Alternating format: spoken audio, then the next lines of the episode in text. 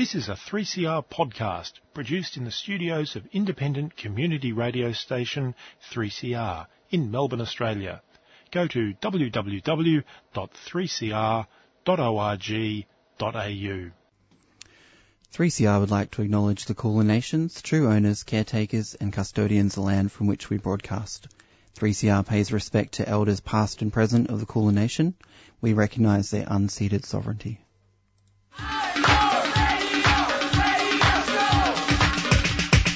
This is 3CR Breakfast. Oh yeah. Alternative news, analysis and current affairs. Monday to Friday, 7am till 8.30am. Only double. Clap your hands.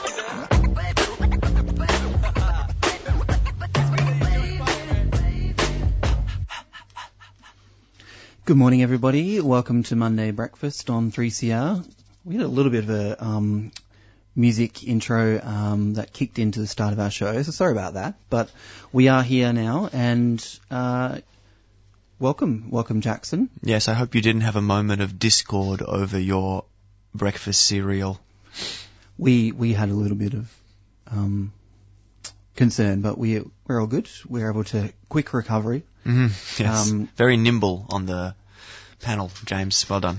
Um, and, you know, I guess we, over the last kind of month or so, perhaps we, uh, I'm sorry if we've had a dreary note to the early start of um, describing the weather in particular, but Mm. it's starting to pick up a little bit. Saturday was uh, quite well 19 degrees, so um, it's starting to get over that kind of, you know, real dark cold. So I hope everyone's.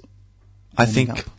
sorry to interrupt you, I think Michael Leunig just put out a new painting of the arrival of spring, which is a good sign to me that things are turning. And I, I do say, I think I said this last week though, there's this strange adjustment that happens to me in early July where suddenly the cold doesn't, I don't find myself thinking about it quite so often and bitterly cursing it under my breath as I troop down the street in a very hairy jacket. you can start to, um, you know, smell finals football just around the corner and starts to warm not just the bones, but, you know, a little tingle in the heart as the dreams may come true. When will the AFL recognise the way it is shooting the- itself in the foot with regards to equity by allowing Geelong to have their own private stadium down the road when I guess they allow Hawthorn to play in Tasmania and North Melbourne to play in Tasmania. They get an unfair advantage from that too, I would say. They like it like The only regional, um, team in the competition is, uh, you know, I think Oh. an inspiration to all outside of major cities.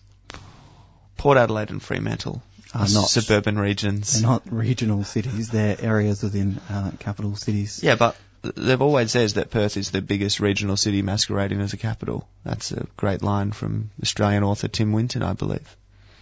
In his one good, no, he had a few good books. Well, we have um, we have a great show again today, and um, yeah, we're going to talk, I guess, a little bit about kind of arts, um, media sort of um, Ah. focus today.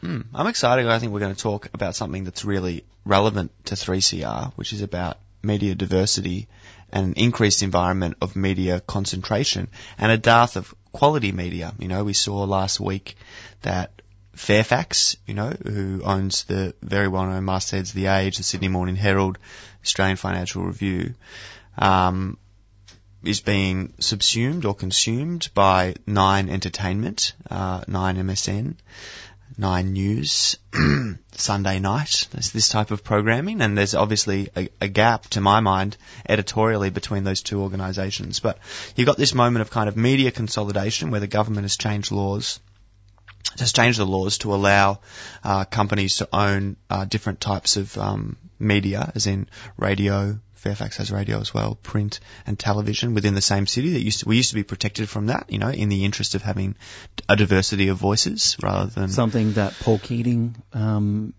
helped to bring in. An article I read on the weekend talked about that being uh, in to spite um, Kerry Packer, and after kind of some feuds they had in Packer supporting um, Howard in the election. Hmm. I didn't realise it was so new. I thought we would have had media diversity laws from the 60s, but perhaps it took us that long to bring them in. I haven't done my historical reading. But yeah, I think, you know, we've just had our radiothon, not, you know, just a month, just over a month ago. We've had programming like Beyond the Bars. I mean, we put out you know, 400 odd shows every week, you know, from volunteer effort. It's, it's just an interesting time for the media because, you know, there's never been more available content. You know, you, you jump on Twitter or Facebook or whichever social media you use and you can find links to articles and films and uh, podcasts, all different styles. And some of it is amazing, but some of it is um, factually incorrect, or some of it is filled with is filled with alternative facts. So I'm looking forward to having uh, Margaret Simons on the program later this morning. She's a professor of journalism at Monash and a long-term journalist herself, uh, and she wrote a great article in a publication called Inside Story about the merger. She's going to come on and talk about it and talk about, you know, that there has been a sense that this shift in media ownership and the shift in the way that we get our media and what we're willing to pay for it isn't just affecting the quality of media, but perhaps might be affecting democracies. Mm-hmm. Here in Australia, in the UK, in America, we've seen some pretty interesting political shifts, and there is, you know, uh, some theorists out there that say that it's because of lack of um, quality public debate. And uh, after that, we'll have our regular programming of Over the Wall, and uh, then we'll be speaking to Van Rudd, who, um, you know, amongst other things, has been painting some very uh, public kind of political murals, um, and one that he painted um, last week got a lot of media attention. So mm.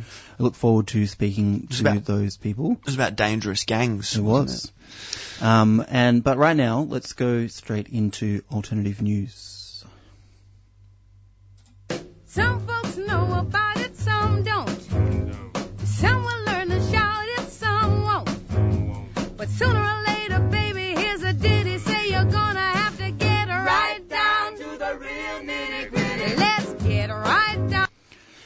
And that was a quick intro because we need to get right down into the nitty gritty. You're gonna, um, you're gonna find out where that fade out button is, or are you just gonna get No, no, I like that. That's good. snappy?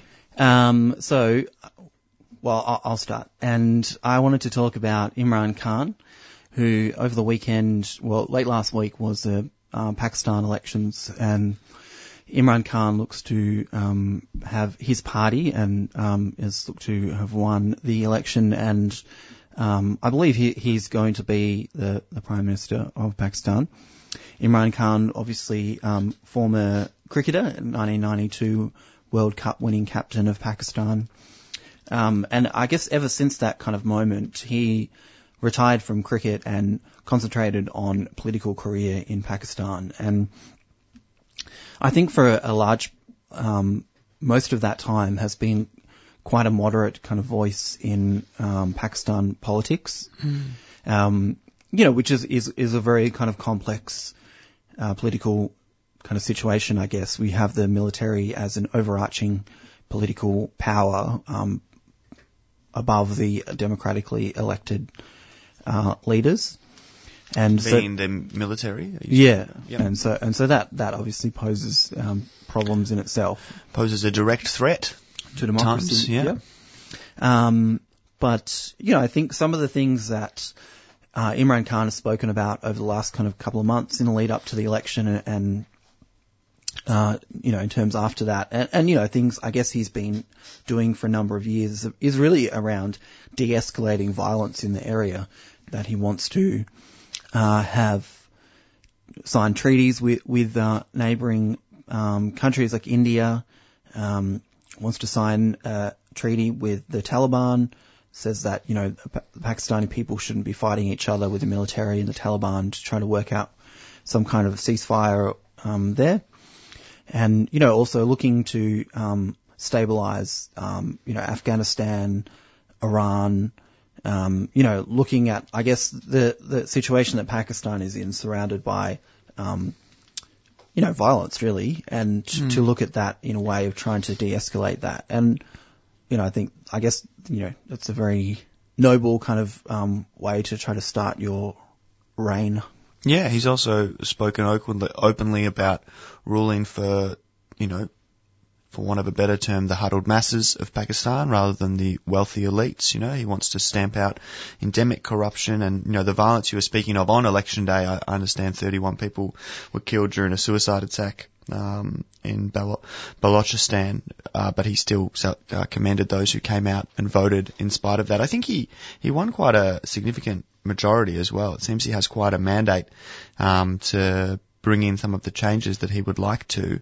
I'll just give you a quick overview of his uh, promises. Um, he said that all his policies will be aimed at ordinary citizens.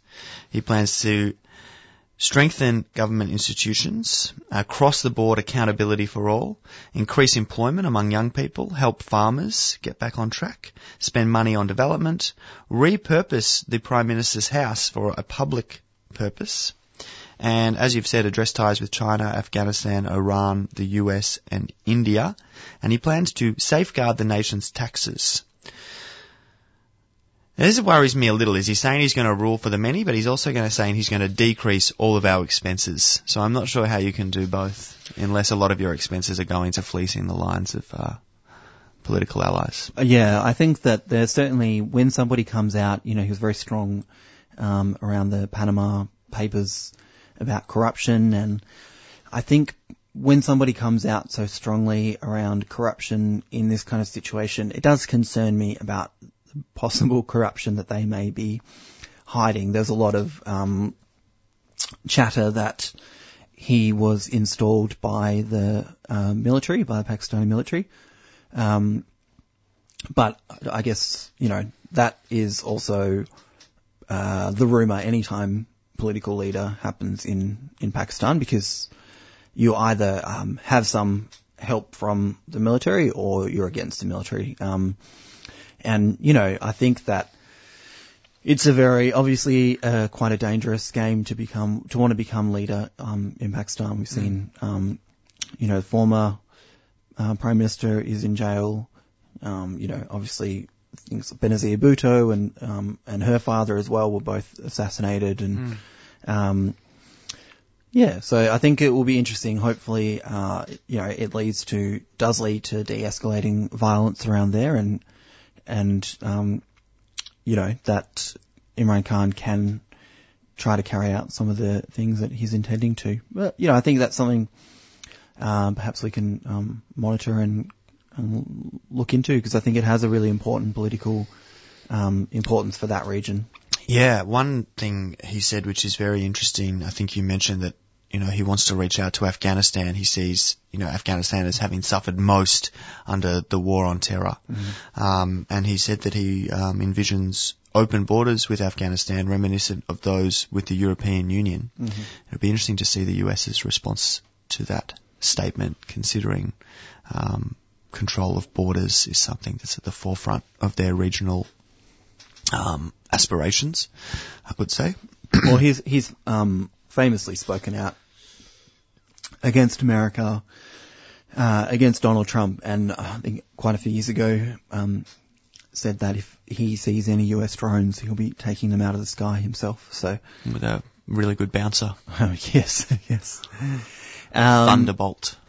And Jackson, you wanted to talk about something else in alternative news? Well, I just um because we are having a bit of a conversation today about media diversity. You know, we're talking with Margaret Simons about the Fairfax and Nine merger, and we're also talking with Van Rudd about the role that public art, especially his public art, plays in um, developing the public discourse, which I think is, you know, what a lot of us want from the media, you know, is some um, guiding points about, you know, what, what, we should be talking about, what we should be discussing as a society, um, so that we can put pressure on our politicians for change. But uh, I was really interested, uh, and it, it got a bit of interest on Twitter over the weekend, an article that Julia Baird, who's a host of the Drum on ABC News 24 and on ABC Online. She published this on Friday evening, an article called Shouting Down Your Opponents Just Cements the Silos, which was published in the Sydney Morning Herald. Um, and really, it was an article about her frustration that she feels that she cannot get quality conservative voices onto the ABC. And the reason she can't get quality conservative voices onto the ABC is not because of an ABC bias to the left. It's because the ABC audience go into meltdown online criticizing voices from particularly she identified the IPA. You know, every time they have a guest on from the IPA, the Twitter sphere, the comments on um, on the ABC Online's page fill with people, you know, saying that the IPA does not represent broader Australia, that it has a really dangerous uh, ideology and policy platform, and that they would prefer that if they are going to have the IPA on there, that they have someone uh, from that far to the left, as the IPA are to the right, to create, you know, this this uh, long sought for balance. I think it's interesting for a couple of reasons. I think it's really interesting to to tell the audience that they are reacting incorrectly to what you're programming, to say to them that their sense of outrage is the problem, rather than looking towards the decisions you're making editorially. And one, and, and a lot of the people that are complaining about the IPA preface their complaints by saying that they're not a rusted on lefty or even, you know, perhaps a left voter. But I think it's important to, um, to remember that the IPA is a very small organisation. They have, I think, 54 major members and then about 6,000 minor members who also pay pay dues. That's a very small portion of the Australian uh, public, but they seem to have a massive um, they seem to have a massive impact on Australian policy. I mean, I don't think, but just like that's not necessarily small though. I mean, if we were talking about a far left party or a left wing party that had 6,000 members and had 54 prominent, um, you know, Australian members and was able to influence political discourse in the way that the IPA are, we would be talking about them as a major force. And so, yeah, I mean, like not, that they're not a mainstream political party, but they do have a lot of mainstream influence. Yeah, I think it's about where that influence is coming from, though, who those 54 members are. And a lot of them are at the very top of vested interest in Australia. Things like Big Oil, Big Mining, Gina Rinehart, Andrew Forrest. You know, these are the people that donate to the IPA regularly, and these are the people who their policy uh, is about supporting. So So that gives the commentary credibility. Perhaps, but the commentary from the ABC's commentariat, the ABC's listenership, is that we've, you know, for years now, we've been listening to this organisation, uh, what I would describe as a radical organisation, and the changes that have been made under the Abbott and Turnbull governments have not, I mean, the results over the, leak, the weekend in these uh, by-elections confirm this. There was a massive swing to Labor. You know, not that they're putting up you know, that much alternative policy at the moment. This is a rejection of the neoliberal policies, I would say. I mean, you just look at when Tony Abbott came to power, the IPA published a list of 75 uh, policies that they would like to see him achieve in his time.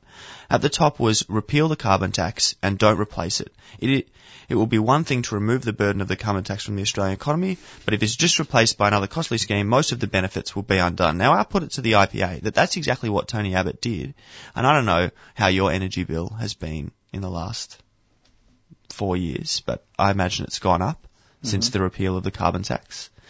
They wanted to abolish the Department of Climate Change. Check. They wanted to abolish the Clean Energy Fund.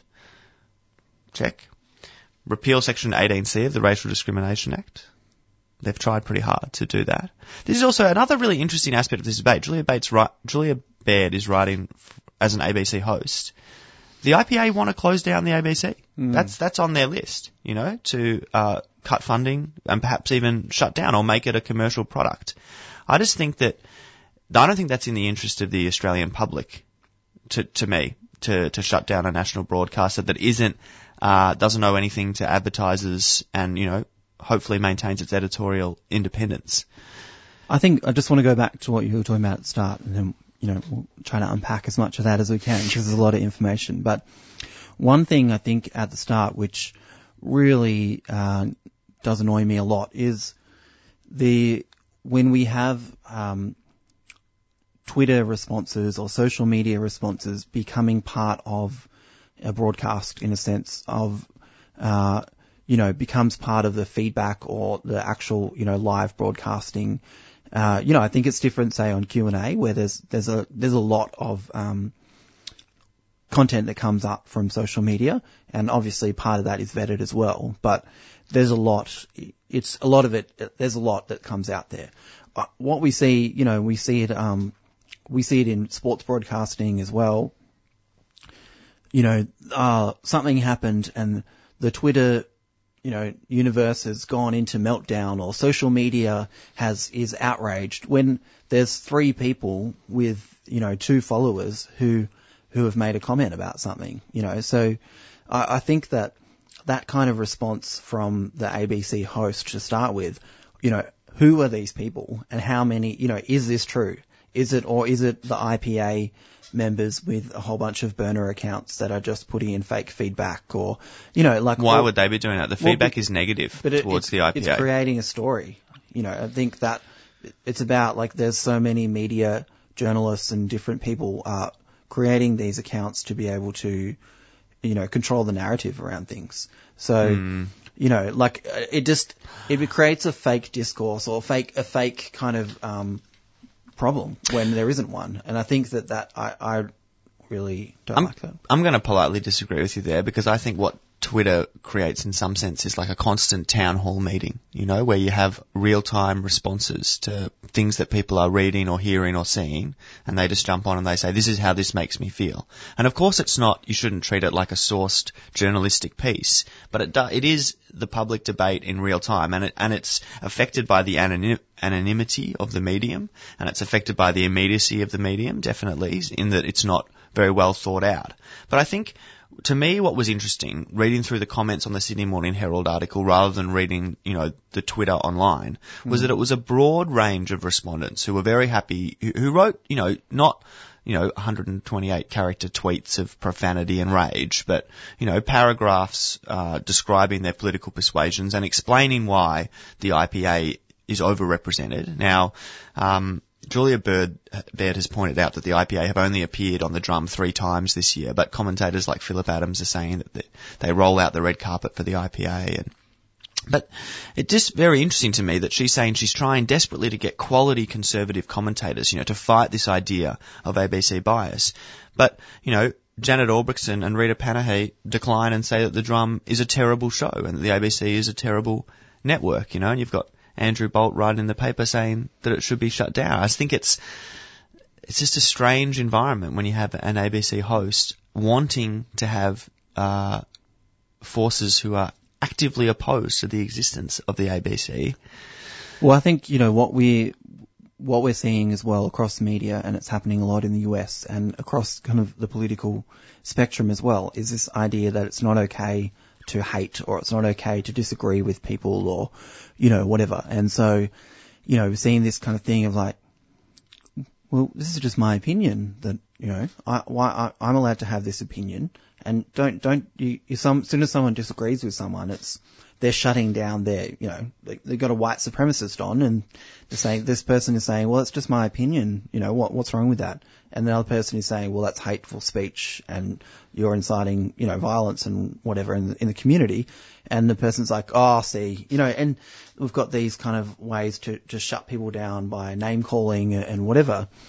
And I think that, that that is very much become part of this this media landscape. We've always had this kind of thing of like, oh, the left wing, uh, the ABC is too left wing, or it's not, um, it's, It's not too evidence based. yeah, or- yeah, but it, yeah, what it, it isn't, it isn't um, balanced enough or whatever.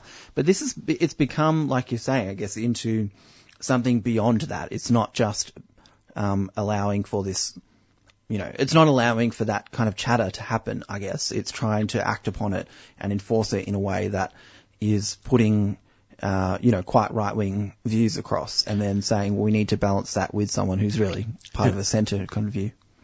I, I'm just not sure about the tone of admonishing your audience for not liking the guest that you've chosen for some fairly some fairly valid reasons. I would argue, you know, the IPA is a is a lobby group for vested interest. That's my opinion, and it, and they should be, you know, their major funders should be described when they appear talking about issues like mining, like tax reform. You know, they we should we should, should be open and, t- and transparent about where they get their money from and who their alumni are. People like Tim Wilson. Um, yeah, I just think So would you be okay with having people from far left groups on the drum and other ABC shows? Not only, uh, of course, I'd be okay with it. I'm also I'm okay with the IPA having a voice on the drum. I just think it should be clearly stated um, how they're funded, and I think that would be the same with any uh, left-wing group. I think it's important to know whose interests they represent. I think the kind of presentation of them as a, you know, um, a policy neutral. It's a bit like when yeah Turnbull describes his climate policy as um, agnostic. You know, like it's um it's just a bit rich. You know, like uh, and I think that's that's the point Yeah. about the IPA as well. Um, yeah, no, I think we need. I I I just, I just don't want to see um outlets criticizing their audience for responding to the um provocations they're giving them or the um uh the content they're putting out. I think people have a right to have an opinion on, on that content and for Julia to say that all of you hating on the IPA is stopping us getting good, good conservative voices on the ABC. That's why the conservative elements want to shut us down because they don't appear enough, but they don't like us enough to appear more. I just think it's a funny situation. I look forward to Yep. Well, one thing um, that you mentioned there as well was the by-elections that happened on Saturday, Super Saturday. Uh, Super dubbed. Sa- I, feel like we have too many Super Saturdays to call them all really Super Saturday. Super Saturday, but I. Well, what would you call a Super Saturday? Does Clark Kent have to arrive or? Um, I guess you know. Anyway, I don't know, but it was there was uh you know five five seats that were. I guess the, the thing wasn't super is that there were five seats that were up for grabs and they were all held by the incumbent. It, it took a bit of the super out of it, I guess. I was like closely following on um on the ABC Mm. uh online and it was like you know predicted went to and it's like oh okay well that's business as usual. I think all the favourites got up in the in the footy as well, except for Carlton. They had a win. Yes, that's true. Um, but yeah, I think I guess it is interesting. Uh, uh, you said that you know perhaps this is a, a blow to Turnbull and the Liberal government because they weren't able to get any traction on any of these seats. I mean, I think realistically, suggested otherwise. I think realistically though they didn't cont- they didn't have candidates in Perth and Fremantle, so that's two. Mm. Uh, I think they were disappointed in the Mayo seat where um, uh, Alexander Downer's daughter Georgina, I believe her name is, ran, Mm. Member of the IPA. and so I think they put a lot of resources into that seat. I think they were disappointed there. Uh, I think the other two, uh, yeah, that I think they would have been a bit. I think with with um, preferences, they were perhaps hoping to get. I think there was at least one of the seats in Queensland that um, previously had been held by One Nation, which maybe the Liberals might have got preferences for, but Labor held on to. But uh, I, yeah, I think that so they would be disappointed, but I'm not sure. It, it isn't necessarily uh, a preview to uh, the federal election more broadly. I think in this respect, it, it's kind of how it made have you know look like it was going to track. How did the independent candidates perform, Um, or the smaller party candidates? I, I know that the- because there was a lot of talk about, yeah, particularly in Bradman and Longman and uh, Mayo, about the performance of small party candidates. I know in I'm in Perth that the Greens did quite well. Um, I think they got um, maybe nearly 20% of first preference vote, um, or maybe maybe 15%, something like that. Um, and there were a lot of I think the a lot of um, votes in Perth and Fremantle were for minor parties outside of the Greens, and um, yeah, I'm not sure about the other electorates. I think it is interesting to touch on, I guess, um, Georgina Downer and the racist uh, comments that um, Alexander Downer had put on Facebook, um, saying that people there was a lot of hate towards his daughter and um, you know, this is, you're not used to this in the Adelaide Hills. The people commenting here must all be new arrivals. Um, yes, Alexander Downer, obviously former, um, part of the Howard government and his father was, uh, immigration minister in the, um, 50s, I believe. So he's disappointed not to continue their, uh, legacy of, um, I think Liberal that- Party candidacy. There was a good comment um, from First Dog on the Moon, I think, about Alexander's reference to first arrival, or new arrivals. He said, new arrivals like Alexander buying their vineyards in the Adelaide Hills, moving over from Melbourne. perhaps the people that are. Well, um, that has been our alternative news, um, and we might just go to a couple of quick announcements, and then we'll need to come back with our first guest of the day.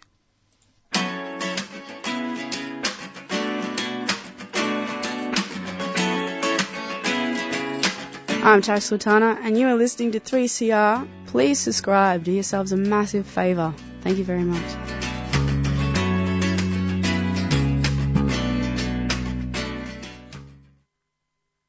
You're listening to a 3CR podcast. 3CR is an independent community radio station based in Melbourne, Australia. We need your financial support to keep going. Go to www.3cr.org.au for more information and to donate online. Now stay tuned to hear the rest of your 3CR podcast.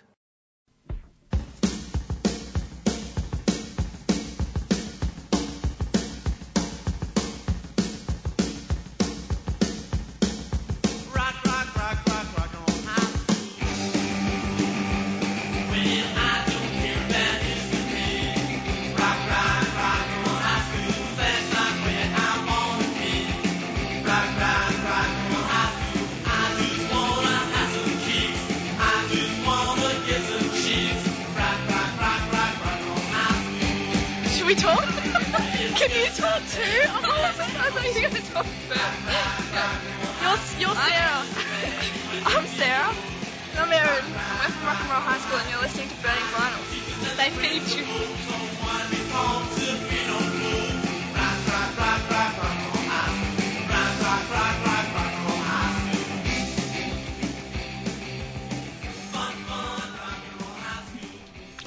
You're listening to 3CR Monday Breakfast. The time is 31 past 7 and you're at 855 AM on your dial.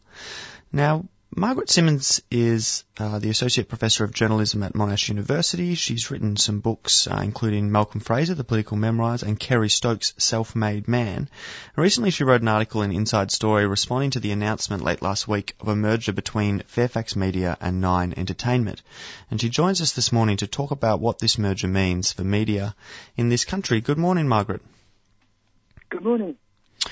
Margaret, I wanted to ask uh, first about your expectations of the quality and style of journalism we will see in The Age and the Sydney Morning Herald after the Nine merger. For years, we've seen downsizing in newsrooms, the removal of budgets for investigative units. How do you think the merger will affect the quality of journalism produced in these institutions? Well, I don't think anything will change straight away. In fact, I think there's a danger that people will sort of go to sleep again rather than being as concerned as they ought to be about these changes. Uh, it will take about three months for the ACCC to look at the deal and for the shareholders to confirm it. Um, and so, you know, we're looking at least towards the end of the year before the change of ownership actually happens. Mhm. And then the new owners have made it very clear that their priorities are the real estate advertising engine domain and the pay television service Stan Mm. rather than the newspapers. So I think it'll be well into the new year before they actually start turning their attention to them and making changes. Um, I think we're likely to see yet further journalistic job losses at that point. There's already been, of course, over the last decade, uh, countless redundancies. Um, it's estimated that Australia has lost about 3,000 journalists altogether over the last five years, which is just a massive decline. I think we're likely to see yet more trimming. Um, long term, it will then, we're not going to see the sort of collaborations between Fairfax journalists and the ABC's Four Corners that have been a big feature of our public life in recent years. Mm. Um, so, for example, we wouldn't have a banking royal commission right now if it hadn't been for stories that the ABC and the Fairfax and Fairfax did together. Well, that's going to stop. I think that's quite clear. Um, instead of which journalists will be expected to collaborate across Channel 9 and Fairfax. And of course, those journalistic cultures are very different. And then in the long term, I think there's a real question as to whether papers like the Sydney Morning Herald and the Age will be part of this group or whether they will be either sold or closed down. Well, that's what I was wondering. I mean, in a time when budgets are tighter and tighter, could Nine's buyout be a welcome cash injection for an industry that's shrinking in print media, or is it just, you know, holding off the inevitable in that decline? Well, the thing is that the growth businesses, and this was made abundantly clear in the announcement last week, the growth businesses have little to do with journalism. Hmm. Uh, the two businesses in Fairfax that have made it worth selling um, are Domain, which is real estate advertising, and uh, Stan, which is pay television. Um, both tidy little businesses, uh, both growing fast, whereas the journalism businesses are not growing. Um, Fairfax doesn't uh, provide enough transparency in its figures for us to say exactly how they're going. But uh, Greg Hywood said last week that the Metropolitan Publishing, that's the the Age, Sydney Morning Herald, Canberra Times, um, are doing okay. Um, the rural papers, I think, um, clearly will be sold. It might, it's going to take a while, but I think they will be sold or closed. Um, but, you know, there's nothing about this deal which has anything to do with journalism, really. It's all about those growth businesses, which are digital, um, pay TV and, and real estate advertising. And the journalism will be, a, you know, a Johnny come lately in the consideration of the executive. Um, Margaret, it's James here. I, the MEAA, which is the um, Media Entertainment Arts Alliance, the union covering journalism, um, has called for the merger to be blocked by the ACCC. We saw changes to um, media ownership laws um, about you know 18 months ago. Is there is there grounds for the ACCC to actually block this, as the union's calling for? Well, I'm not an expert on competition law, but I don't think so. Um, and that seems to be the view of most commentators, including those who know more about competition law than I do. The ACCC has very limited legislation. It looks at um, market power, whether there's a monopoly in a market, whether there's a reduction of competition in a market that's damaging to the market. It doesn't have a broad public interest test in its legislation.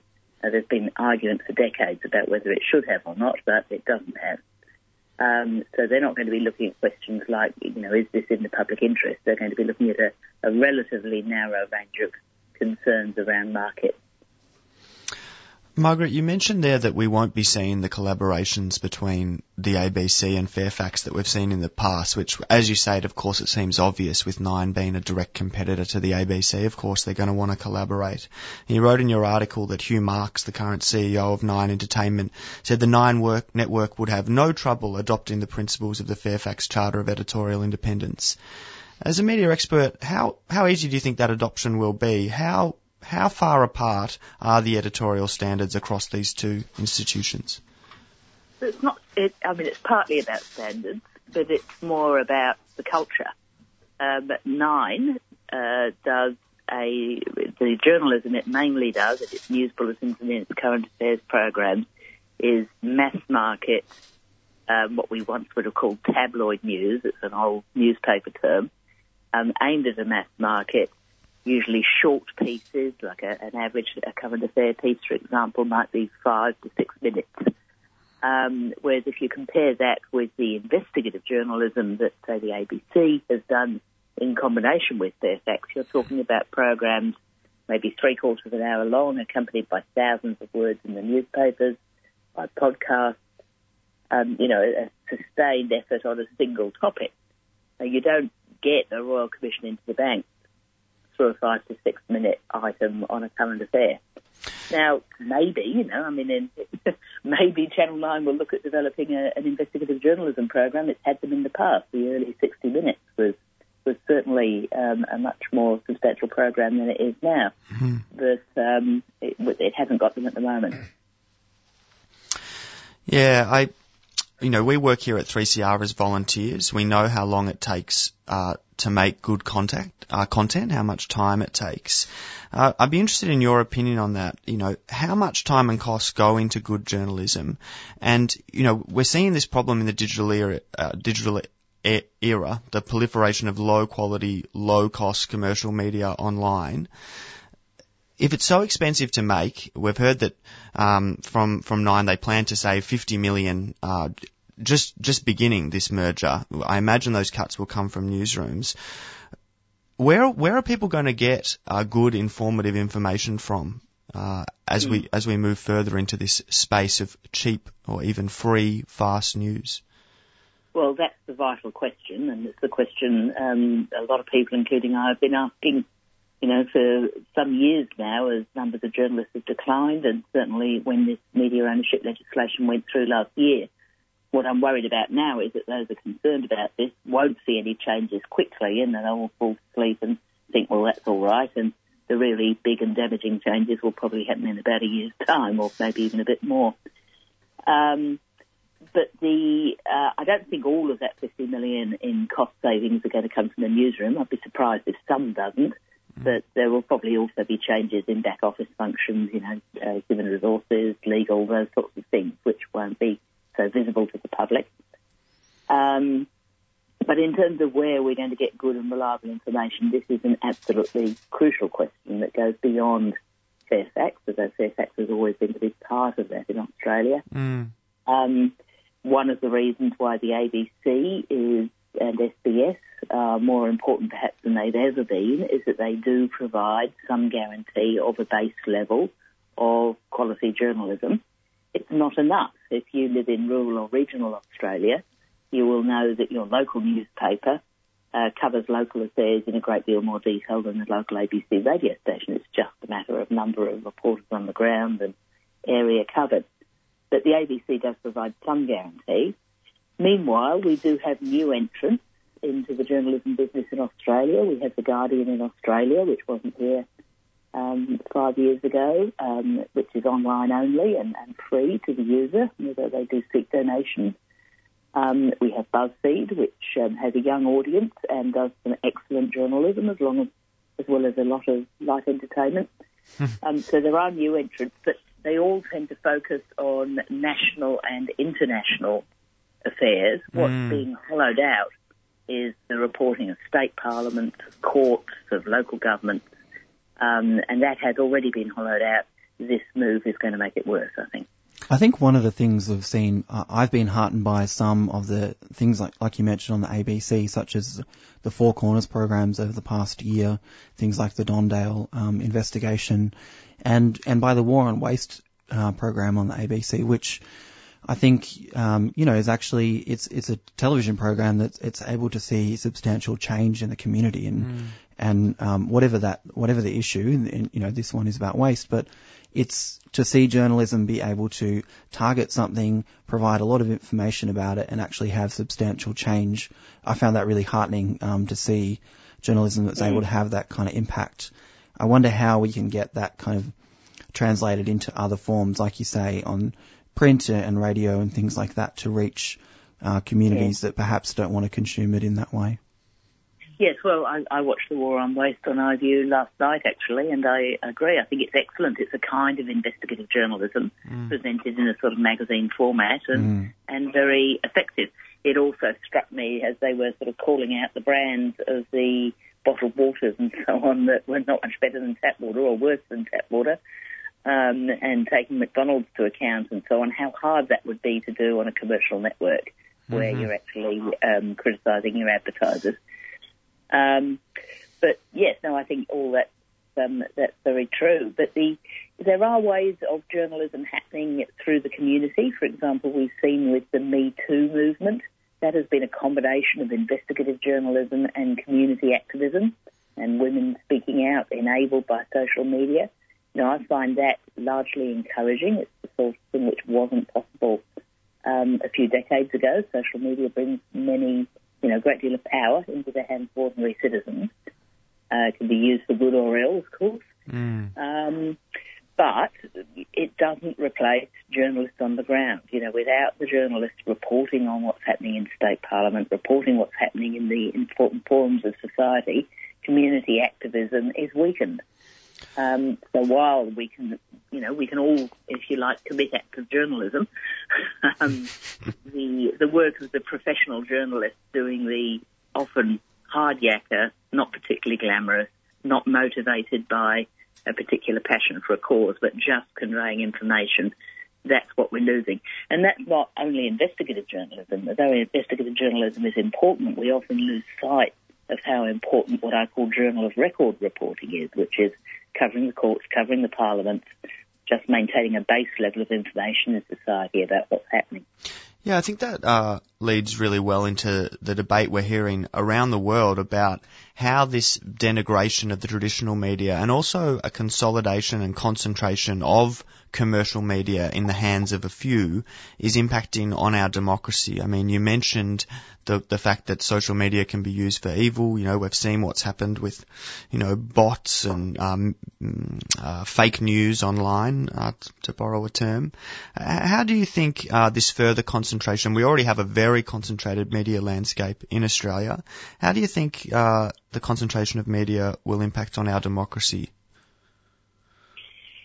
Well, it's not good, obviously. I mean, ownership is not the only kind of diversity. Um, there are other kinds of diversity. We've talked about the difference between tabloid and quality journalism.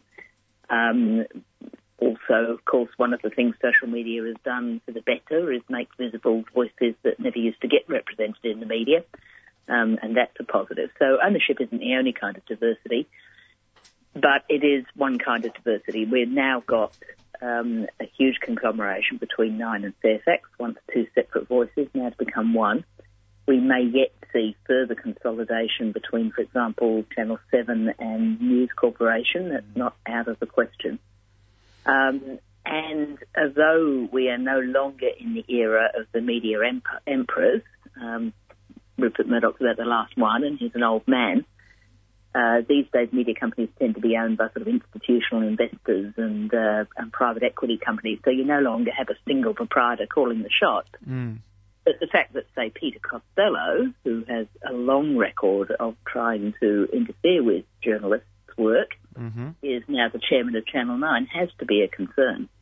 Mm. Um, concentration of media ownership is not good. It's not a healthy thing. Australia has historically had one of the highest levels of concentration of media ownership in the Western world, and this makes it worse. So it's concerning. Thankfully, we do have the new entrants, which to some extent dilute that, but they are relatively small players. It's very interesting you've raised Peter Costello there. I thought uh, an interesting aspect of that your article and other articles over the weekend raised as well is that almost 30, 30 years ago, I think 27 years ago, a young media lawyer named Malcolm Turnbull tried to help Kerry Packer buy Fairfax at the time. Uh, uh, over the weekend, Mr. Turnbull says he fully supports the merger. Um, perhaps the accumulation of a long dream for him. And you've mentioned Peter Costello is the chair of Nine's board, and he's long added his voice to criticism of media outlets that hold governments to account, like Fairfax and increasingly the ABC. We're hearing a lot of voices saying that the ABC is biased, saying that the ABC doesn't have a relevant place anymore in the changed media landscape or needs to be uh, made to compete with the other media outlets rather than receiving government handouts. Why do you think um, conservative politicians and think tanks like the IPA want seem to want to silence independent voices and solidify media into the hands of a few loud voices. Well, in terms of politicians, it was ever so. I mean, I've never known a politician who welcomes independent scrutiny. That's human nature. It's one of the reasons why it's so important to have a strong media. Um, I mean, I'm old enough to remember when Bob Hawke was beating up on the ABC over its coverage of aspects of the um, American alliance um, and the MX missile crisis, which is um, is very old news these days. Um, so you know, it's, that's not new. Um, the difficulty is that it's now coming at a time when the commercial media, including Fairfax, are so weakened in terms of the journalism they're able to do. Well, look, Margaret, thank you very much for joining us this morning. You're out of time. Thanks for having that conversation with us, and uh, thank you very much for your writing. A pleasure. Okay, bye. Cheers, bye.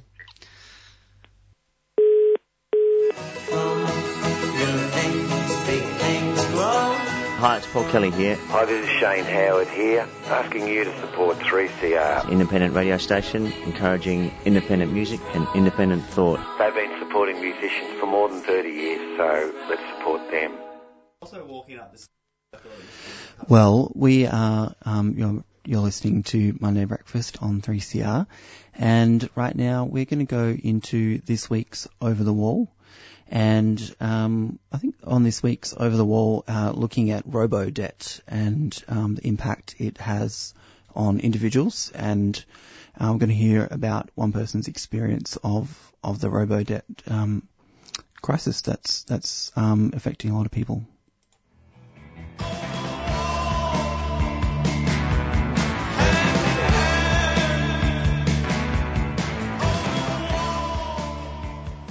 Over 96% of robo debts that have been repaid in full never sought reassessment or review. People repaid in good and ignorant faith, not knowing their rights of appeal. On Over the Wall today, we're going to speak to Scarlett, who has received a robo debt notice quite recently. And how did you first find out that you had a, a debt notice, Scarlett? I was coming home from work and I went to collect the mail and was opening it on my way up the stairs and I opened it and looked at the figure and was pretty much in a state of shock I think because the debt on that piece of paper was more than a third of my entire annual salary and I looked at the figure, I folded up the piece of paper and I put it back in my bag and I don't think I looked at it again for a couple of weeks or a month or so. How did you feel? I felt quite sick. It came in the context as well of struggling a bit financially, and so it just felt like this massive, massive shadow that I couldn't get out from underneath of. And I guess there was an element of shame associated with it, like I was a bad person or at least a really irresponsible person. So I didn't tell my partner or my family or my friends for quite a few weeks. And it still has quite a significant impact, both emotionally and mentally. But then I think there's also some behavioural changes that I'm only just starting to realise in reflection. Things like not collecting my mail or opening my mail and things like not answering the phone or phone calls because they outsource the debt collection to private companies. I started receiving quite a few phone calls from Probe Group and putting pressure on me to pay the debt off or to go on a payment plan. So yeah, definitely changed my relationship to opening my mail and answering my phone. I think a really big part of it is that you receive this letter and then there's just no information about why or how the debt is calculated. There's very little constructive information about your rights or your obligations or any resources to assist in understanding the debt or dealing with it. So that's really, really disempowering. And I think if you're in a situation where you are already lacking confidence or in a precarious financial situation or even lacking in financial literacy, it's even harder to deal with. Was it a long letter or was it quite brief? No, it's just a, a one pager, really, that has your detail and says you owe this much money, here's how you can pay it. If you don't want to pay it, here's a number to call. And so it's just sitting under $10,000. Close to 10000 Close to $10,000. And, and you're a young adult who's just finishing their studies and has been trying to work their way through and, and been reporting to Centrelink all the way. Yeah, so not only have I taken on massive debt to do those studies, I now apparently owe, yeah, as I said, it's more than a third of my current annual income. So, you know, I was on Centrelink for five years throughout my undergraduate studies. I have no idea whether that relates to all those five years. Absolutely no information. So to contest it involves trawling through five years of bank statements or pay slips.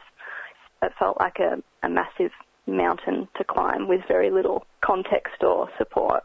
So it's a little scary in in that regard because I might not even have the information available to me to properly contest it, which means I'm effectively having to pay debt that may not be applicable, but I just have no way of verifying it. There's definitely some anger. During that time, there was no sense that I was doing the wrong thing or, you know, trying to rot the system. And so that stigma or that, that idea that I've somehow done something wrong just trying to get by and study and live my life is a bit confronting and it does make you angry and it makes you frustrated and a bit sad really. And I imagine too a, a sense of fear as well. Yeah, yeah, definitely fear. It's just a massive confusion and frustration and it's hard to get the information that you need to feel empowered in a situation that is really, really disempowering.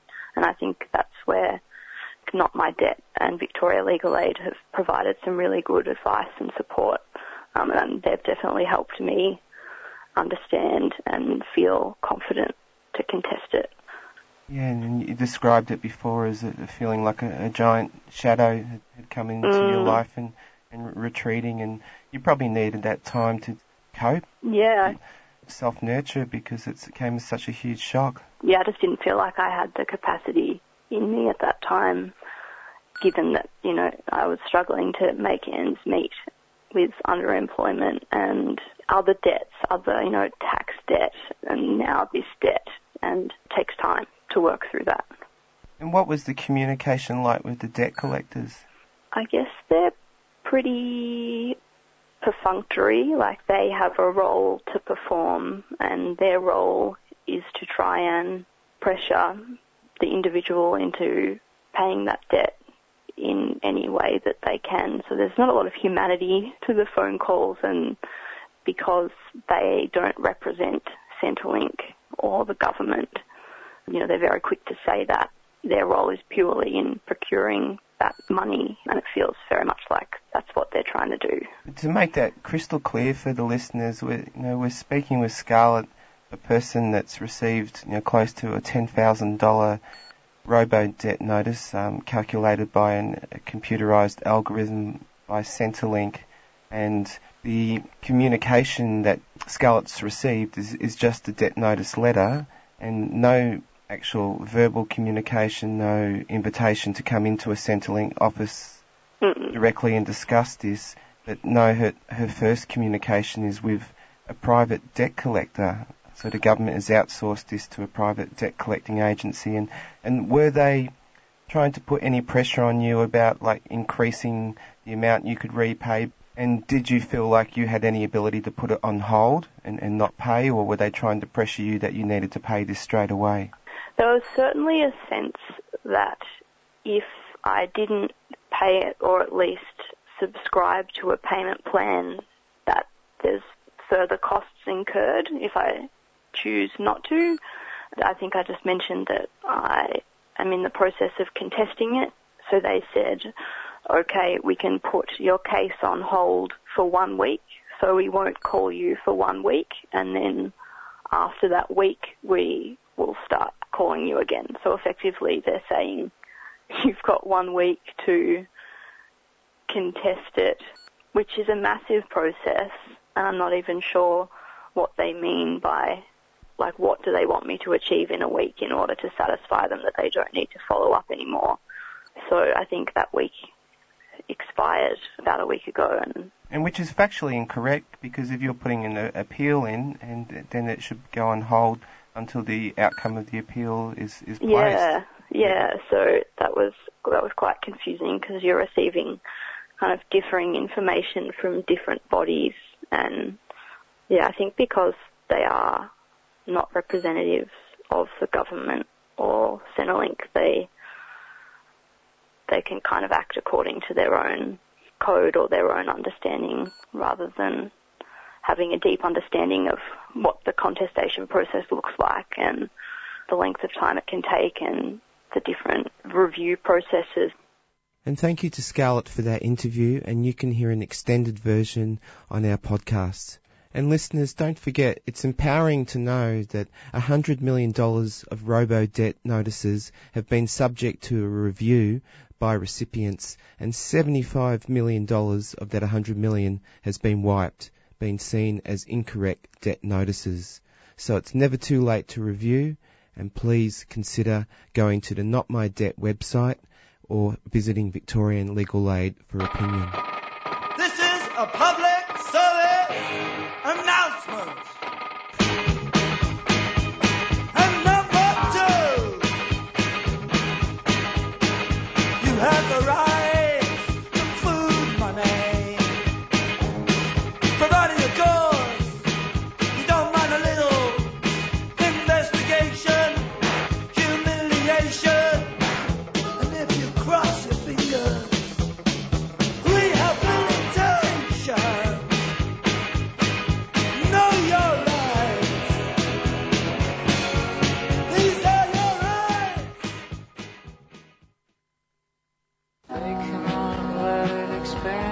indigenous people in Australia and the Pacific have borne the brunt of nuclear testing. And this was not done unconsciously. We found documents in the British archives saying that yes, there is uh, certain hazards, but only to primitive peoples, those that don't wear clothes and don't wash, unlike us British. So the sort of racism inherent in this whole operation was known and understood from the beginning that these were the casualties of a larger imperial policy and that they were able to bear the brunt because they were very small populations and didn't have much political voice. And as we fast forward to today, we see that same thing.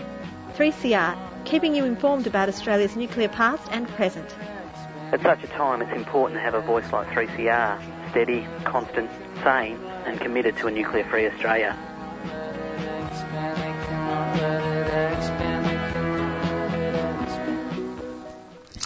Welcome back to Monday Breakfast on 3CR, and you heard Over the Wall looking at robo debt. And um, yeah, I think that's a story that they've covered um, previous about how it kind of all works, but it was great to hear first-hand account of the experience of of what that's like for people. Um, but right now, um, we have another guest on the line. We have uh, Van Rudd, who is an artist and activist uh, based in Melbourne, and he has produced a lot of uh, great art around the city now for a number of years. Um, and some of the things we spoke about at the top of the show is looking is doing a lot of political murals um, at the at the moment that have um, got a lot of attention. I guess particularly um, over the last week on some uh, news sites and and you know has been shared a lot through through Facebook and different things. Um, the one that was um, put up I think last week was talking about the kind of um, racism by Channel 7 and the media and uh, our politicians. Um, but um, we've got on the line now, Van, so thank you so much for joining us this morning. Oh, not a problem, Jackson. It's good to be here. Yeah, you're talking with Jackson and James as well. James Brennan is I'm here. James. Hey, man. Okay. Uh, good to speak to you Yeah, again. James. Um, well, Yeah.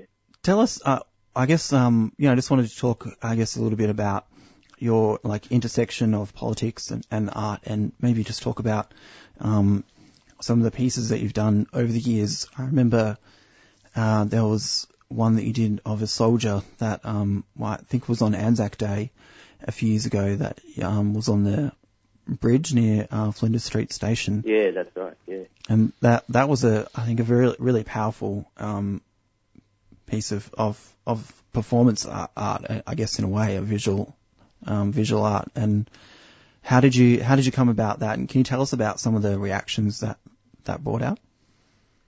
Yeah, that uh, I think was roughly around 2012 or 13. It might have been 2013. Uh, but yeah, I'd been working on um, some of these sculptures, and um, people out there know the work by Mark Jenkins uh, in the United States, who you know does sculptures that are um, very cheaply made and um, you know put in clothes, you know, normal human clothing, so they do look quite uh, convincing on the streets and stuff. So I was sort of, you know, ripping off his ideas, and um, and um, it it uh, came around to some periods in, in that year where I thought, oh, geez, I've got to make a sculpture that, um, you know, re- reflects, uh, you know, the, the sort of left-wing view on on um, on the military and also um, the post-traumatic stress that soldiers feel when they, uh, you know, get um, sent off to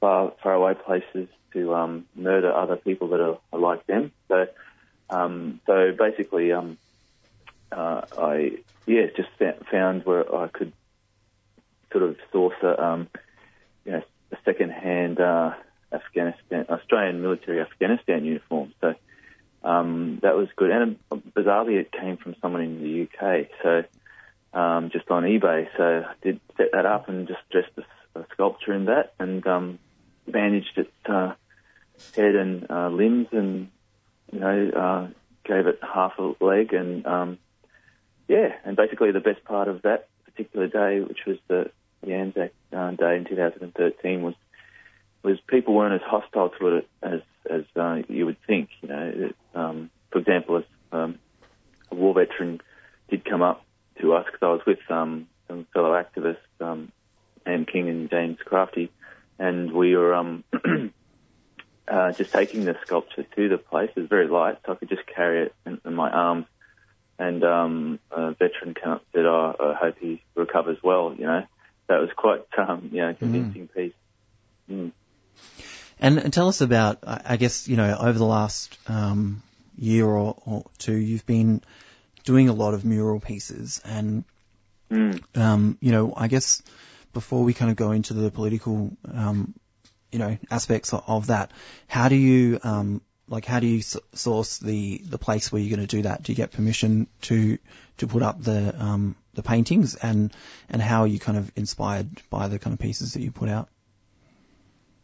Yeah, well, um, this uh, it's it's um, interesting. You talked earlier about you know the intersec- intersection of um, politics and stuff in in my work, and um, I do remember um, you know wanting to be on this show um, over a month ago, and, and um, but you know as many people do, you you've got to have a day job here and there, so um, um, that does affect um, how you are able to get out there and, and do murals. And and so and um, you know I have a young family as well, so it's um it can be quite a difficult process. So I guess over the years of of um just uh, finding out, like many graffiti artists would find out, or street artists generally, is that you you can get busted doing these things, and and uh, activists out there generally would understand how you know strong the the law enforcement is on on generally on things. So um, when you get busted, it can be it can set you backwards. So you do have to have these strategies.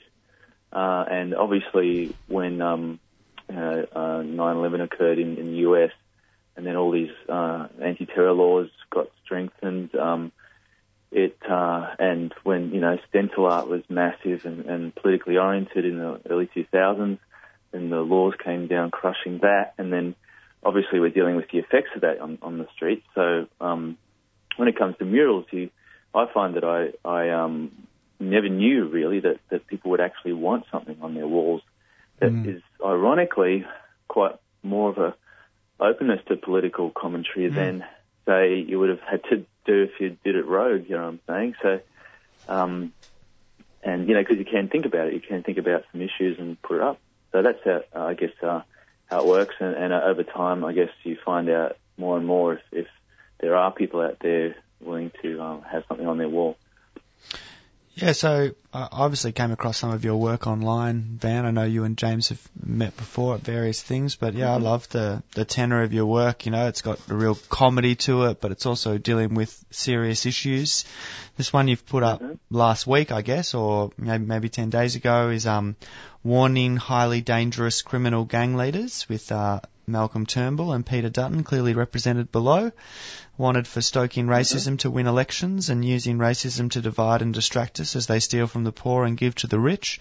It's a nice direct message and it's in Kensington, which is really has been uh, the heart of a lot of uh, debates around racial profiling and um, for young African kids living around those areas, Flemington and Kensington. Whose wall did you paint it on and what was the process of getting that one up? Yeah, well, um, I uh, I won't say the name of the person's wall, but um, uh, because I I didn't ask them if uh, I could mention it on the radio, but uh, Yeah, fair enough. um, but yeah, yeah, yeah. Um, but um, yeah, they're a friend uh, known in the West um, here and there over the years. So um, they offered that wall. Um, it was quite a few months ago now, uh, and I never got round to doing something on it. And um, so I'd done a couple of other things on it, and then uh, particularly around the um, Palestine struggle and stuff. And then um, this opportunity came up, and uh, and uh, it, it, yeah, the timing sort of seemed right. And um, but I must say, um, what was interesting about that mural was many commentators on, on social media were saying that um, made Dutton look too nice and um, and too hip, you know. and and I I walked away thinking, I remember doing it and going, I, he- he's just not as goofy as as um, Turnbull looks, and um, he looks like he's you know some hip you know mafia dude, and and you know sometimes you just got to pull away and go, I can't just go fix it now. You know, you just you have to deal with that, and uh, you know. I reckon you made Um, him look not enough like Voldemort. You know, like you've given him a bit more Yeah. definition in his nose. Well- it's definitely him. It's clear who it is. Like, don't get me wrong. Yeah, yeah. No, no. yeah, no. You, you, you, that's funny. You, all that stuff comes up because you, you don't expect it, and I guess that's the the wonders of street art and and all stuff that's done on the street. So, yeah, yeah. That that was a little on a side story. Um, but of course, you know, most people sort of just bypass that and realise what you're you're actually trying to do, I suppose. Then, But that was a, a yeah. Sorry. uh, I was going to say, last year, Van, you um, painted a mural in Footscray which had a bulldog with a bulldog's jumper um, lifting its leg onto Pauline Hanson. And Yeah. the, um, I think it was the council, the Maribyrnong City Council, actually painted over not the whole mural, but um, erased Pauline Hanson from from that um, from that mural. Yeah. yeah. How, that's um, how did that kind of? I guess how did that feel? And you know, what was your kind of response to that?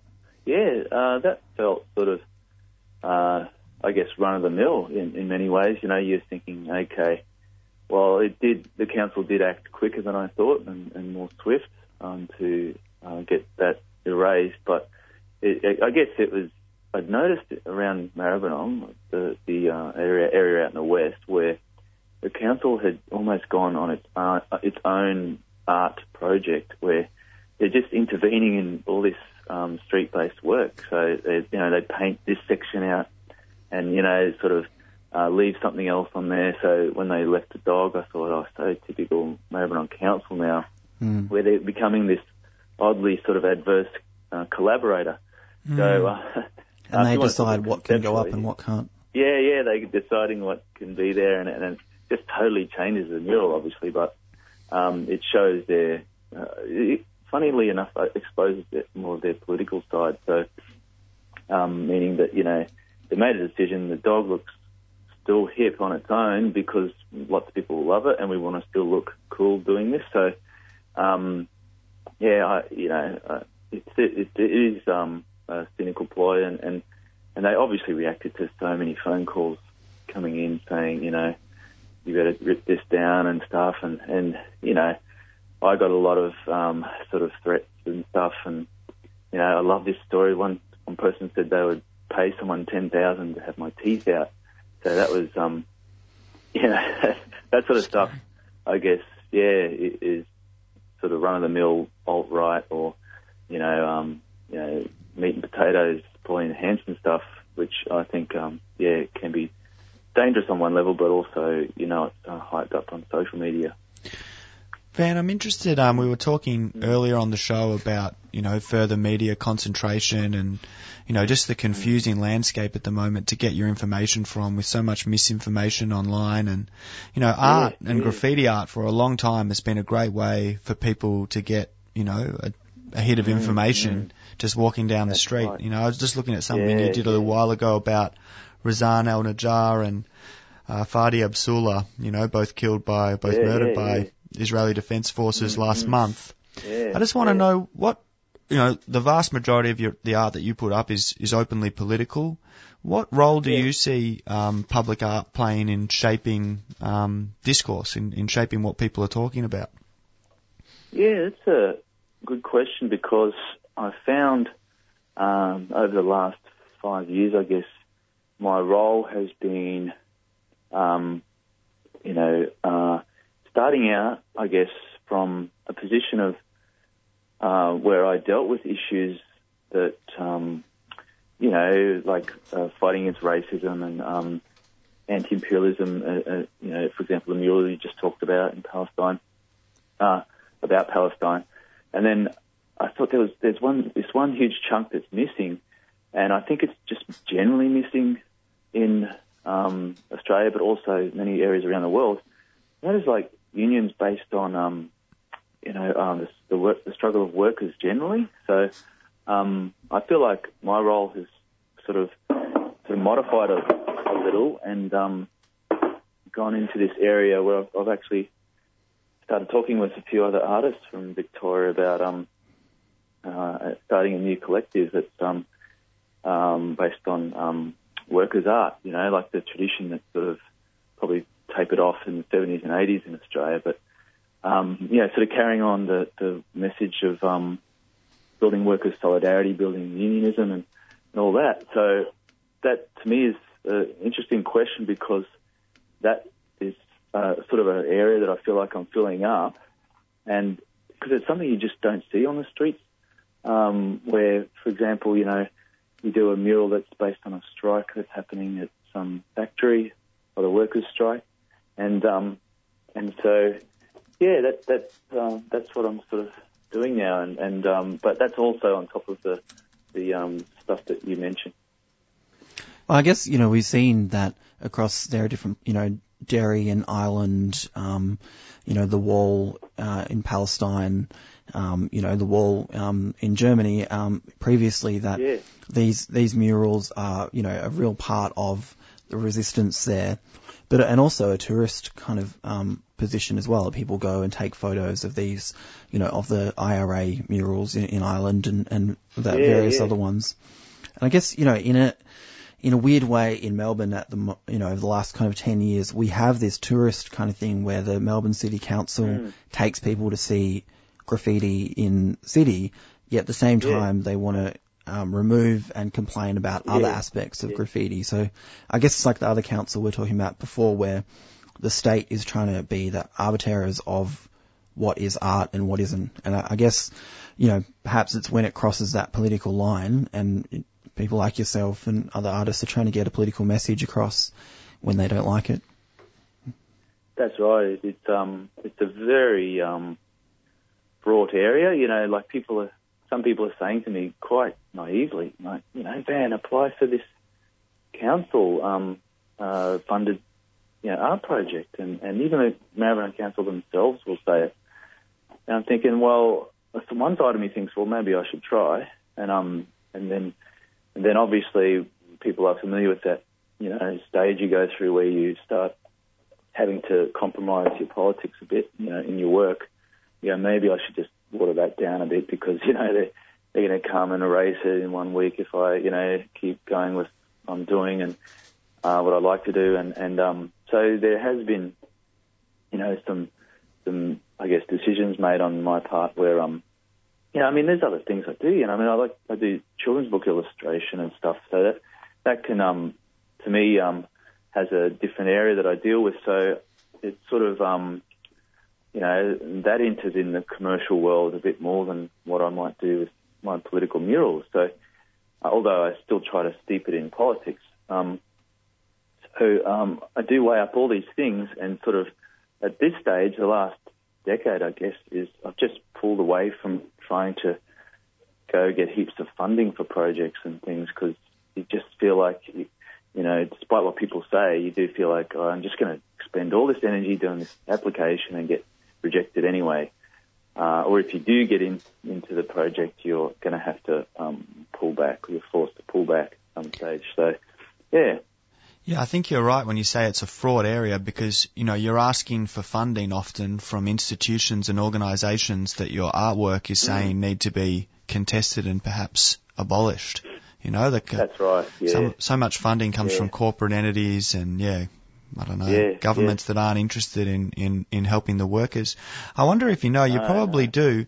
There's a, we're actually having on next week a woman called Jacqueline Doughty. Um, she's the curator of Mm. the current exhibition at the Ian Potter called State of the Union, which is all about Oh, yeah, um, yeah. artwork made around the union movement, made in response to Mm, workers' mm. issues that's on in the city at the moment. So, Yeah. um, yeah, I don't know. Have you have you been to no, check no, that out? No, yeah, yeah. I went um, with my c- new collective. The we went there for the opening. Nice. Uh, and uh, we're actually going to launch our new collective pretty much halfway through that exhibition. So um, in, in the actual venue. So that's um, that's really good. And I, I just wanted to say to Jackie actually that why aren't some of my why aren't some of my um, latest uh, workers murals uh, up in that exhibition because I Mm. you know I did that one at the CUB 55 Yeah, that was awesome. um, thing that yeah the shipping container one, and I did one at um, the uh, Longford strike out at uh, at um, Gippsland, and and um, and so it's just stuff that excuse me that was really kind of you know striking at the heart of excuse the pun there, but striking at the heart of you know the issues of and the battles against um, the massive corporations, and so yeah, I mean that's um, I'm just sort of poking fun at Jackie. I never actually met her yet. I'll um, ask her next week. but, uh, I'll say. the- yeah, yeah, the the work is so there. I saw it was so all encompassing. It was, it was quite a brilliant show. So Hey, I, Um, I'll- and- on, on that note, the piece you did with the um, 18th century factory worker and the um, Deliveroo rider, kind of looking Yeah, through yeah, looking through yeah. a dark glassly. That's a that's a fantastic piece of art. oh, We've, cheers, yeah, yeah. we've been talking quite a bit on Monday breakfast about you know this new gig economy and you know the casualisation of the Oh, workforce and and you'd see that a lot working in construction as well. You know, like the the wages might be good, but the the regularity of work and the you know sick leave and all those kind of things that that's what's gone by the wayside. So it just yeah, sort of- definitely, yeah, yeah. It, it, is kind of like yeah, just the average um, worker who's with a job agency now is stripped back to basically nothing, and you, you yet you're yet yet you're made to feel like you've got everything. Mm. And I'm saying it's just that bizarre contradiction. And um, um, but it's interesting, yeah. Just backtracking to that Union um, exhibition, Union art exhibition. Um, uh, yeah, Sam Wallman, um, you people might know out there, and you might know yourself. Um, He's uh, obviously a great artist who deals with union issues. So Sam Wallman, uh, myself, Tia Cass, and Nikki Minus, and Mary Leunig at this stage were sort of forming this group. So, um, and uh, we're all talking about those issues, and and it's just great to have it as a solid channel in the arts. You know, something that you don't feel afraid to talk about in most art channels and stuff. So it's it's um, because it's still quite oddly frowned upon for some bizarre reason. Um, I mean, I know the we know the reason, but um, it's you'd think that it would be a lot more common to have shows like that. And, um, hopefully, that does happen. Hey Van, I know you're launching it maybe in a couple of weeks' time, but does the collective have a name yet, or is that still uh, is going to be announced at the launch time? Or Yeah, I, I don't know if it's 100% certain, but um, I think at this stage could be uh, the Workers Art Collective, something like that. Yeah, so um, uh, don't quote me on that one though, but uh, and uh, I hope they don't get annoyed at me that I sort of preempted and announced everything on 3CR. put you on the spot? But, uh, I apologise. Yeah, yeah. and just one thing I must um, say too before I forget is um, um, I'm also, you know, most of us are also members of the Victorian Socialists now that the new group that's um, started for um, election purposes um, for the um, Victorian elections, right? And um, it's just one of those rare areas you get where you can just fully state the politics and a, you know, a, uh, you know, a, a fairly well grounded group is willing to support you. You know what I'm saying? Like you, you've got, yeah, you got a whole um, bunch of supporters that, um, you know, uh, understand grassroots activism and, and unionism and stuff. So that to me is just a massive positive step um, in Victoria and hopefully for the rest of the country soon. Um, you know, uh, where people can actually grapple onto something. It's just it's so rare, and and so when we get you know um, opportunities to do um, artworks or murals, um, and for once we can actually say, oh, you know, let's um, talk about it in the context of um, this new political party and and and um, how we can struggle alongside it and not look so isolated, which I think the only has been the problem of a lot of graffiti art in the last decade is it's still extremely isolated. Uh, in, in what I mean by that is individualized too. You know, it's just so cut down to just the individual artist going out on the street, and and um, whether your following is 200,000 people or five people, it's still so isolating. So Mm. yeah, I just thought I'd bring that point up.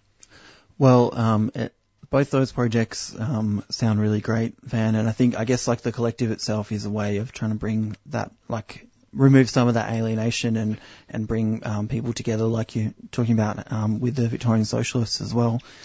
Um, Mm, mm, mm. There's a just just for people who might be students at Melbourne Uni. I know that the Victorian Socialists have a meet and greet at 3 p.m. tomorrow at the Clyde. So Yeah, that's it. Yeah, that's Um, it. Yeah, you reminded me. Yeah. Uh, well, it's been great to chat to you uh, this morning, Van. Thanks so much for coming in, and it was really good to, um, I'm sure for the listeners as well, to get an insight into, you know, how you um, how you come up with your art and, and how it's it's put out there for people to see. And I think, you know, Keep it it's up. it's great to have art that is visually available for people out on the street as well as not just in a gallery that's perhaps not as accessible to Mm. everyone. So yes, please definitely. um, keep Yeah. up your artwork and um, I'll catch up with you soon. yeah, cheers. Thanks so much for that. thanks, Van. Catch you later. Cheers. Bye. Well, um, I think right now we might just go into um, a quick song, um, and then we'll come back and wrap things up. And uh, this song is by Chris Wilson. It's Vigilante Man, and um, late, uh, I think early last week, uh, Chris was uh, diagnosed with cancer. There's actually a benefit gig coming up for Chris and his family soon. Um, so we'll just, I guess, uh, shout out to to Chris and his family and to uh, Chris Wilson fans as we play this. One, two, three, four.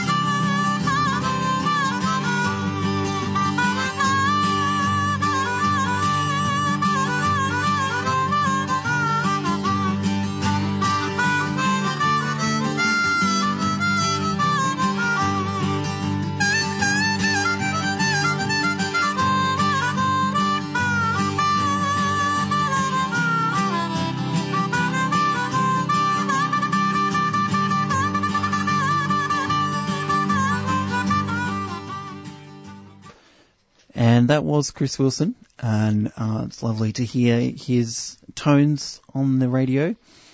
Um, and that that is unfortunately all we've got time for this morning. And um, we will see you again next week. But please listen to Women on the Line and listen to the rest of the breakfast shows this week. You've been listening to a 3CR podcast produced in the studios of independent community radio station 3CR in Melbourne, Australia. For more information, go to allthews.3cr.org.au.